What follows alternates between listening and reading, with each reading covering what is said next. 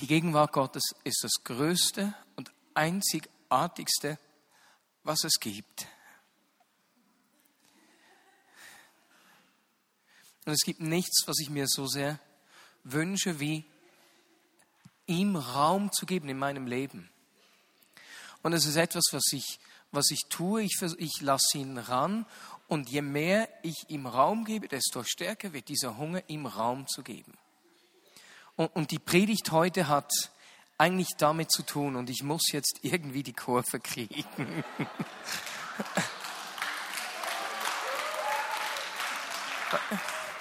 Wir haben vorhin während den God Stories hat jemand erzählt, dass wir hochschauen sollen, auf ihn schauen sollen, dass wir unseren Blick heben sollen und unsere Probleme, die Dinge, die so schwer scheinen, lösen sich wie auf, weil wir seine Perspektive erhalten. Und in der heutigen Predigt geht es um, um seine Perspektive. Das Thema, das ich der Predigt gegeben habe, heißt ein neues Kapitel, denn wir, wir erleben in der Vignette-Bewegung zurzeit, dass an verschiedenen Orten wie ein neues Kapitel aufgeschlagen wird. Ein neues Kapitel nicht im Sinne von wir wollen unbedingt etwas Neues tun, sondern Gott führt uns an einen neuen Ort. Er schlägt beispielsweise in der Vignette-Bewegung ein neues Kapitel auf. In den vergangenen vier Tagen waren wir in Berlin an der Leiterkonferenz mit ungefähr 600 Personen aus ähm, ich würde sagen, etwa 100 Gemeinden, davon 70 Gemeinden aus der Vignette-Bewegung im deutschsprachigen Raum, Deutschland, Österreich und der Schweiz. Und das Thema dieser Konferenz war äh, Vision 2020 oder 2020 Vision, wie man auf Englisch sagen kann, mit klar, irgendwie, mit Klarsicht in die Zukunft. Und das ist ein Wortspiel, denn äh, Vision 2020 hat offensichtlich mit der Vision zu tun. Dort, wo Gott uns hinführen will, auf der einen Seite. Auf der anderen Seite ist Englisch 2020 Vision eben klar zu sehen. Bedeutet, dass man gut sieht, klar sieht. Und wir wollen uns die Sicht Gottes schenken lassen. Für uns als Bewegung, für uns als Gemeinde, als Vignette Bern, aber auch für uns als einzelne Personen. Wir brauchen diese Klarsicht. Jetzt es ging auch um diese Vision 2020. Was möchte Gott in den nächsten acht Jahren mit der Vineyard-Bewegung machen? Und etwas, wo, wo wir empfinden, dass Gott zu uns gesprochen hat, ist, dass wir von 70 Gemeinden auf etwa 200 Gemeinden anwachsen möchten in den nächsten acht Jahren. Das heißt etwa eine Verdreifachung. Das bedeutet, dass etwa 130 Gemeinden gegründet werden sollen in den nächsten acht Jahren in Deutschland, Österreich und der Schweiz. Und das braucht viele Gemeindegründer, Gemeindegründerinnen, das braucht Anbetungsleiter, Anbetungsleiterinnen, das braucht Menschen, die sich berühren lassen, in einer anderen Stadt Menschen in Not zu begegnen und die Liebe und die Hoffnung von Jesus weiterzugeben. Und ich bin mir sicher, dass einige davon heute hier sitzen, unter uns oder zu Hause Podcast hören. Und man hat richtig gespürt an dieser Leiterkonferenz, das sind Gemeinden, denen das Herz am gleichen Ort schlägt, die sich genauso Menschen verschenken, die auf eine Karte setzen, nämlich dass das Reich Gottes heute und hier sichtbar wird. Das Vision, Dynamik, Kraft und Leben da. Aber nicht nur in der Vignette Bewegung, auch in der Vignette Bern wird dieses Jahr ein neues Kapitel aufgeschlagen. Für Caro und mich ist es ein spezielles Jahr, denn am 14. Oktober werden meine Eltern uns die Leitung der Vignette Bern übergeben. Gut, wir sagen immer, und das ist so, der Leiter ändert nicht. Wer ändert, das sind die leitenden Diener. Ne? Der Leiter bleibt Jesus. Und viele aus der Vignette Bern merken von dieser Veränderung eigentlich nicht viel, denn im Hintergrund hat sich die in den vergangenen vier Jahren an vielen Orten bereits vollzogen. Und auch meine Eltern werden danach noch hier sein. Und doch wird wie sichtbar dieses Jahr ein neues Kapitel aufgeschlagen und sie übergeben uns diese Leitung. Und ich freue mich schon riesig auf diese Aufgabe und bin gleichzeitig auch ein bisschen, wie soll ich sagen, äh, ich habe auch Respekt vor dieser Aufgabe natürlich. Aber da schließt sich ein neues Kapitel auf. Und ich denke, dass es für viele von uns ebenso ist. Wir erleben in unserem Leben immer wieder Veränderungen. Ganz praktisch viele kleine Veränderungen, logisch so wie die Blätter wachsen, die Blumen wachsen, ähm, so wie wir das in der Natur beobachten können, geschieht es in unserem Leben. Eigentlich jeden Tag verändern sich Dinge.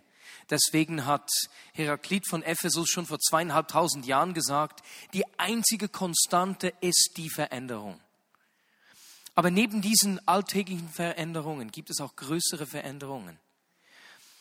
Im vergangenen Jahr, ich habe mal so zusammengezählt, haben etwa zehn äh, junge Paare zum ersten Mal Kinder gekriegt, ihr erstes Baby gekriegt. Das ist eine einschneidende Veränderung. Ich habe mit 40, 50-Jährigen gesprochen, die in eine neue Lebensphase kommen. Nicht alle, aber einige haben dann zu kämpfen mit Fragen, was soll es noch? Ich habe gehört von einigen Personen, die dann Beziehungsherausforderungen hatten. Genauso aber habe ich mit Menschen in der Community gesprochen. Mattu zum Beispiel mit dir.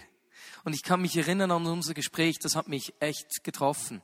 Du arbeitest immer noch in einem Temporärbüro, dir ist ein Job angeboten worden und du hast diesen guten Job ausgeschlagen, weil du gesagt hast, hey, ich könnte sonst nicht so viel Zeit fürs Reich Gottes investieren. Ich könnte nicht mitgehen auf diese Einsätze. Und das hat mich so getroffen. Und doch bleibt die Frage, wie geht es weiter in der Zukunft? Wie sieht meine berufliche Zukunft aus? Größere Fragen. Was will Gott mit mir tun?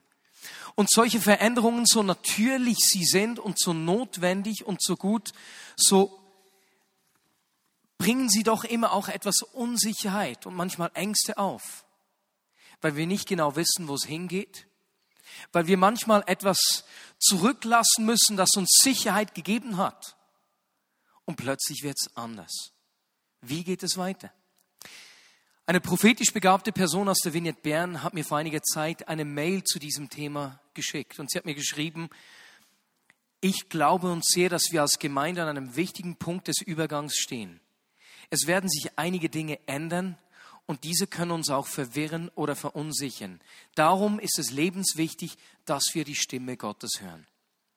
Und aus dieser Mail, sie hat mir noch einige weitere Dinge geschickt, habe ich gedacht, ja, ich möchte das aufnehmen neues Kapitel Veränderung. Wie gehen wir damit um? Und es gibt eine Geschichte in der Bibel, in der wir auch so einen, einen Übergang finden. Ein neues Kapitel, das aufgeschlagen wird. Das ist die Geschichte in Josua 3, in der Josua mit dem Volk auszieht, um über den Jordan ins verheißene Land zu kommen. Und wie bei Josua wollen wir miteinander aufbrechen, in der Vignette Bern gerade. Und zwar jung und alt, mit Kind und Kegel, mit, mit allen Tieren und allem, was mitkommt. Wir wollen alle miteinander losziehen, nicht einfach einige wenige. Und in dieser Geschichte gibt es einige interessante, wie soll ich sagen, Learnings, die wir machen können, Dinge, die wir lernen können, die uns inspirieren. Und lass uns deswegen jetzt Josua 3 aufschlagen, wenn du eine Bibel hier hast. Und ich lasse dir genügend Zeit, dass du Josua 3 aufschlagen oder anwählen kannst, wenn du übers iPhone lesen willst. Josua 3, Vers 1.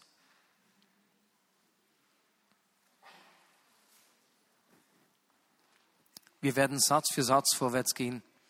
Und ich beginne mal im, mal im Vers 1. Da lesen wir, Früh am Morgen verließen Josua und die Israeliten Schittim und schlugen ihr Lager am Flussufer auf, bevor sie den Jordan überquerten. Kurz mal ein Satz, nicht wahnsinnig spektakulär.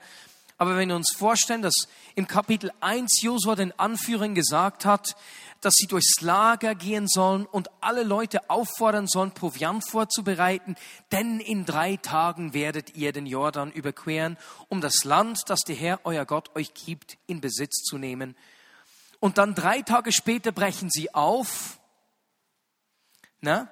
Alles ist so richtig Aufbruchsstimmung. In diesen drei Tagen äh, sind die Speer zurückgekommen von Jericho. Sie merken, dass alles vorbereitet. Je, yeah, jetzt geht's endlich los. Lange haben wir gewartet. 40 Jahre in der Wüste und hier im Lager. Und jetzt geht's endlich los. Kaum gehen sie los. Was ist das Erste, was sie machen? Sie schlagen schon wieder ihr Lager auf. Und das für ganze drei Tage. Aber dabei hat doch Josua gesagt, dass wir in drei Tagen, jetzt sind wir aufgebrochen, die drei Tage sind vorbei, den Jordan überqueren würden. Und jetzt warten wir schon wieder, jetzt rasten wir schon wieder. Ist nicht komisch. Kannst du dich an die Serie aus der Ruhe leben erinnern, in der wir uns vor zwei Jahren ausgiebig mit dem Thema eines gesunden Lebensrhythmuses auseinandergesetzt haben. Wir haben in einer der Predigten die Schöpfungsgeschichte gelesen und Folgendes festgestellt, sinngemäß. Gott hat die Erde erschaffen, am sechsten Tag schaffte der Mensch.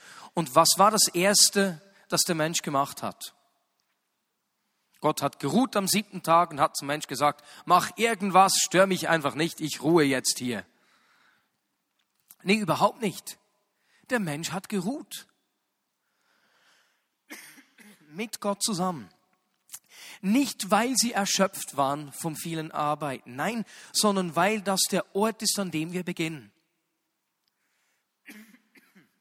Ich bin noch leicht grippig, meine Stimme ist noch nicht ganz hier, Entschuldigung. Weil das der Ort ist, an dem wir beginnen. Wir sind dazu geschaffen, aus der Ruhe heraus zu arbeiten, nicht zu arbeiten, bis wir unbedingt von der Arbeit ruhen müssen.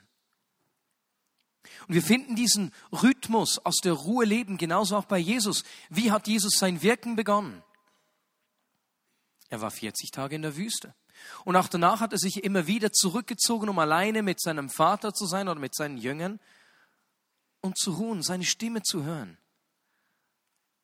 Das Warten. Warten ist unglaublich schwierig. Vertrauen zu lernen. Seinen Zeitplan uns anzueignen. Nicht so vorwärts zu gehen, wie wir unbedingt wollen. Ruhen vor Gott. Vertrauen. Das ist der Ausgangspunkt für uns, gerade auch in Zeiten der Veränderung. Und aus dieser Ruhe heraus kommt die Aktion, das, das Verhalten, das Tun. Und ich stehe immer wieder fest, wie ich in meinem Leben herausgefordert bin, gerade wenn Veränderungen anstehen, ähm, dann eben einfach was zu tun und diese Reihenfolge umzukehren, aktiv zu werden.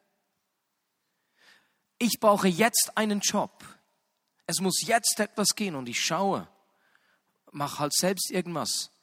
Gott muss sich jetzt zeigen. Ich habe ihn schon so lange nicht mehr gehört. Er ist scheinbar still seit Monaten. Er muss jetzt in meine Lebenssituation eingreifen. Und wir stehen in der Versuchung, irgendwas zu tun, beinahe wie Saul in der Geschichte, die wir vor zwei, drei Monaten zusammen angeschaut haben, als er gewartet hat, dass Samuel kommt, um das Opfer darzubringen, bevor er in den Krieg zieht. Und Samuel kommt und kommt und kommt nicht. Saul wird wahnsinnig ungeduldig, weil das Heer davon zu laufen beginnt und er beginnt selbst das Opfer darzubringen. Und kaum ist er fertig, kommt Samuel. Wir stehen in der Gefahr, wenn der Druck kommt, Dinge selbst in die Hand zu nehmen. Aber der Ausgangspunkt ist die Ruhe, das Warten, das Vertrauen lernen, aus der Ruhe heraus leben. Und genau das sehen wir hier bei den Israeliten. Kaum sind sie aufgebrochen, rasten sie schon wieder. Drei ganze Tage. Weißt du was? Ich will lernen, aus der Ruhe und dem Vertrauen in Gottes Führung zu leben. Ich will das lernen. Und dann geht es weiter im Vers 2. Josua 3, Verse 2 bis 4. Drei Tage später gingen die Anführer durch das Lager und gaben den Leuten folgende Anweisung. Wenn ihr die Bundeslade des Herrn eures Gottes, die von den levitischen Priestern getragen wird, seht, dann folgt ihr. So wisst ihr, wohin ihr gehen sollt. Da ihr diesen Weg noch nie gegangen seid. Haltet etwa 2000 Ellen Abstand zur Lade. Kommt ihr nicht näher. Hier folgt die Regieanweisung, der Plan, was sie tun sollen in diesem Warten. Wir sehen drei Dinge. Erstens, Halte die Augen offen, sei wach und warte, bis du die Bundeslade siehst. Braucht Wachsamkeit. Ne? Und wenn du sie siehst, wenn du siehst, dass sie in Bewegung ist, dann folge ihr. Und drittens, halte einen ehrfürchtigen Abstand. Das sind so drei Anweisungen, die wir hier sehen. Und wenn wir wissen, dass die Bundeslade ein Symbol für die Gegenwart Gottes und für seinen Bund mit uns ist, könnte man diese Aufforderung auch folgendermaßen lesen. Halte die Augen offen für die Gegenwart Gottes. Halte Ausschau nach der Gegenwart Gottes und seinem Wirken, dort, wo er sich bewegt. Und wenn du siehst, dass er sich bewegt, dann zweitens folge ihm. Setze dich in Bewegung. Und drittens, wir müssen ja heute nicht mehr in dieser ehrfürchtigen Distanz sein. Jesus ist Mensch geworden, gestorben, auferstanden und bei seinem Tod ist der Vorhang im Allerheiligsten zerrissen worden und wir haben Zugang in die unmittelbare Gegenwart Gottes. Also wir müssen nicht mehr auf Distanz bleiben zu ihm, sondern wir können ihm nahe kommen. Aber in diesem Nahekommen wünsche ich mir diese Ehrfurcht, das Verstehen, wow, das ist das Größte und Beste und Lebensveränderndste, das er uns überhaupt erst möglich macht. Seine Gegenwart. Es gibt nichts Wertvolleres, nichts, das es sich mehr zu schützen lohnt, als seine Gegenwart in meinem Leben. Der Fokus ist die Gegenwart Gottes hier. Und dann, wenn die Gegenwart Gottes nicht bewegt, dann gibt es keine Aktion, dann warten wir weiter. Und ich habe vor zwei Jahren über Psalm 37, 7 gesprochen und da geht es um dieses Warten. Steht dort, sei still vor dem Herrn und harre auf ihn. Und wir haben gesehen, dass dieses Harren nicht ein passives Warten bedeutet. Ich warte mal ab, bis was Besseres geschieht. Langweilig, langweilig. Wann geht endlich wieder was? Mann, wann bewegt sich der endlich? Ist Gott eingeschlafen oder so? Nee, dieses Warten, dieses Harren lässt sich besser übersetzen als auf der Lauer liegen. Es ist das Bild eines Jägers, der sich in einen Hinterhalt legt und gebannt auf das Wild wartet.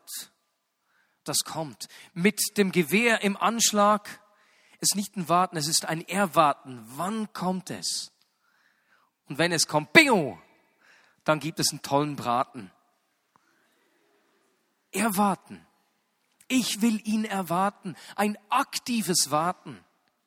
Und ich stelle in meinem Leben fest, dass ich mich unglaublich schnell ablenken lasse und meine Augen von dem Wild nehme, in dem Sinne, von seiner Gegenwart nehme. Und da kommen Dinge, vor, vor kurzer Zeit habe ich einen Fehler gemacht, über einige Zeit hinweg, und ich habe es erst kürzlich gemerkt. Und als ich das festgestellt habe, hat mich das so beschäftigt, dass ich an beinahe nichts anderes mehr denken konnte. Es hat meine Aufmerksamkeit auf sich gezogen. Ich habe meine Augen von ihm, von dem, was er tun will, weg auf mich und mein Versagen gelenkt. Oder Sorgen. Sorgen können unsere Augen in Beschlag nehmen, irgendwelche Lebensumstände. Und Josua sagt hier, geht los, wenn ihr die Bundeslade seht und folgt ihr. Weißt du was? Ich will in meinen Alltagssituationen genauso aktiv und mit offenen Augen auf die Gegenwart Gottes warten, ja seine Gegenwart erwarten. Auf ihn warten, seinen Zeitpunkt über meinen stellen. Ich möchte mit dir zusammen ein Auge für seine Gegenwart entwickeln, für sein Wirken, damit ihr wisst, wohin ihr gehen sollt, da ihr diesen Weg noch nie gegangen seid. Und gerade in Zeiten der Veränderung fühlt es sich oft so an, es ist ein Weg, den wir noch nie gegangen sind. Und weißt du was? Seine Führung, seine Gegenwart hilft uns dort. Gerade in Zeiten der Veränderung brauchen wir seine Führung. Bill Johnson, der bei uns an der Pfingstkonferenz sprechen wird, ist für mich eines der großen Vorbilder, wenn es um dieses kompromisslos auf Jesus schauen und den Hunger nach ihm geht. Selbst als sein Vater starb, als er die Gemeinde übernahm und die Hälfte der Gemeinde äh, gegangen ist, er hat seinen Blick nicht von ihm weggenommen. Und er ist eher so ein introvertierter Mensch, wie ich ihn einschätzen würde, sehr ein ruhiger Mensch. Aber diese Leidenschaft für Gott ist einfach ansteckend. Ich will etwas davon. Erwarten, aktives Warten. In diesem aktiven Warten steckt aber noch etwas Zweites, das wir auch bei den Jüngern im Neuen Testament sehen. Die Jünger haben in der Erwartung gelebt, dass Jesus jederzeit zurückkommen kann. Jesus selbst hat seinen Jüngern gesagt, Darum haltet euch ständig bereit. Wir lesen das in Matthäus 24, 44. Darum haltet ihr euch ständig bereit, denn der Menschensohn kommt zu einem Zeitpunkt, an dem ihr nicht damit rechnet. Jesus wird wiederkommen. Ich bin in einer Spurgruppe mit katholischen und evangelischen Gemeinschaften und es geht darum, dass wir da eigentlich uns einsetzen dafür, dass wir Vorurteile gegeneinander abbauen und Beziehungen entstehen. Das ist eine richtig gute Sache. Und es ist ein Beitrag zur Einheit des Leibes Christi. Und einer, ein Leiter einer evangelischen Gemeinschaft, wie wir sehr gut kennen eigentlich, der hat mir erzählt, dass sie vor etwa 15 Jahren abends jeweils das Geschirr nicht mehr abgewaschen haben, weil sie erwartet haben, dass Jesus noch in der Nacht zurückkommt. Stell dir das mal vor. Ganz ernsthaft, das ist nicht ein Scherz. Richard, du weißt, von wem ich spreche, oder? So lustig. Und am Morgen war alles so verkrustet, dass es viel länger gedauert hat. So doof. Und auch wenn das lustig klingt und vielleicht etwas komisch, weißt was? Jesus kommt wieder. Er wird wiederkommen. Und wir wissen nicht wann, aber wir wissen, er kommt wieder. Und ich weiß nicht, wie es bei dir zu Hause ist. Wenn wir Gäste kriegen, mir ist es eigentlich etwas egal, wenn es unordentlich ist. Meiner Frau macht das etwas mehr. Ne? Und wenn wir Besuch haben und wir sind noch nicht fertig, noch nicht vorbereitet, wirst du uns in den letzten 15 bis 30 Minuten putzen, aufräumen sehen, dass ja, wenn der Gast kommt, alles bereit ist. Und wenn jemand uns einfach so überraschen kommt, kann es sein, dass es völlig chaotisch ist und etwas unangenehm. Wenn du weißt, dass jemand kommt, bereitest du dich vor. Das macht dich wachsam. Diese Erwartungshaltung macht uns bereit.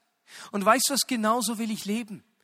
In dieser Erwartung und dieser Freude, Jesus, komme du möglichst bald wieder. Und du könntest jederzeit wiederkommen. Und glücklicherweise ist es heute bei uns nicht mehr so wie noch vor 30, 40 Jahren in der Christenheit, wo man das als Angstding gebraucht hat. Warte nur, bis Jesus wiederkommt. Der wird es dir geben. Nee, wenn Jesus wiederkommt, das ist das Schönste. Ah, ich freue mich so unglaublich darauf. Wir erleben jetzt, wie sein Reich hereinbricht. Wir erleben das mit unter uns und das ist ja richtig cool. Und dann wird es in Fülle da sein. Mit ihm zusammen sein. Einfach so. Ich glaube, entweder er kommt vorher, wenn er kommt oder wenn ich sterbe, bevor er wiederkommt, wenn ich ihn sehe, ich werde, ich glaube, direkt auf seinen Schoß mich setzen und schösele. Ich werde mit ihm schmüsele gehen. So, so in meiner Vorstellung. Einfach seine Nähe umarmen. Ah, ich kann mir nichts Schöneres vorstellen, dass diese freudige Erwartung, dass er zurückkommt. Diese Erwartungshaltung macht mich wach. Ich will ein Leben leben, dass er jederzeit zurückkommen kann. Und das führt uns zum, zum letzten Punkt, den wir hier bei Josua sehen. Josua 3, Verse 5 bis 6. Danach gebot Josua dem Volk, heiligt euch, denn morgen wird der Herr große Wunder unter euch tun. Zu den Priestern sagte er, nehmt die Bundeslade und zieht vor dem Volk durch den Fluss. Und so nahmen sie die Lade auf, machten sich auf den Weg und zogen vor dem Volk her. Heiliget euch. Sich heiligen in einem alttestamentlichen Sinn heißt sich vorbereiten auf die Begegnung mit ihm. Es bedeutet Reinigung. Die haben die Kleider gewaschen, haben bestimmte Dinge nicht mehr gemacht, um rein zu sein. Eine Vorbereitung. Leute, wie werden wir rein? Indem wir zu Jesus kommen. Jesus ist für alles, was uns verunreinigt, gestorben, indem wir zu uns kommen, ihn all unseren Schrott bringen, wenn ich an die Geschichten denke. Unsere üble Geschichte, äh, alles, was wir in der Gemeinde doof gemacht haben, wie Eliel gesagt hat, oder die Drogenkarriere. Einfach all die Dinge, die wir verbockt haben, indem wir die zu ihm bringen, sie in seine Nähe bringen. Wäscht er uns rein, er macht uns rein.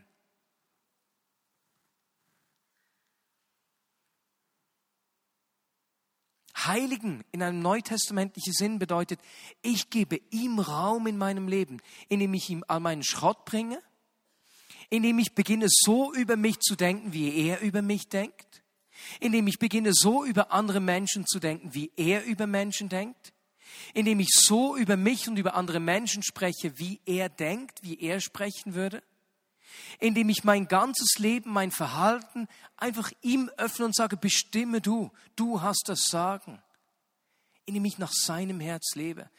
Das heißt Heiligung. Ich gebe ihm Raum.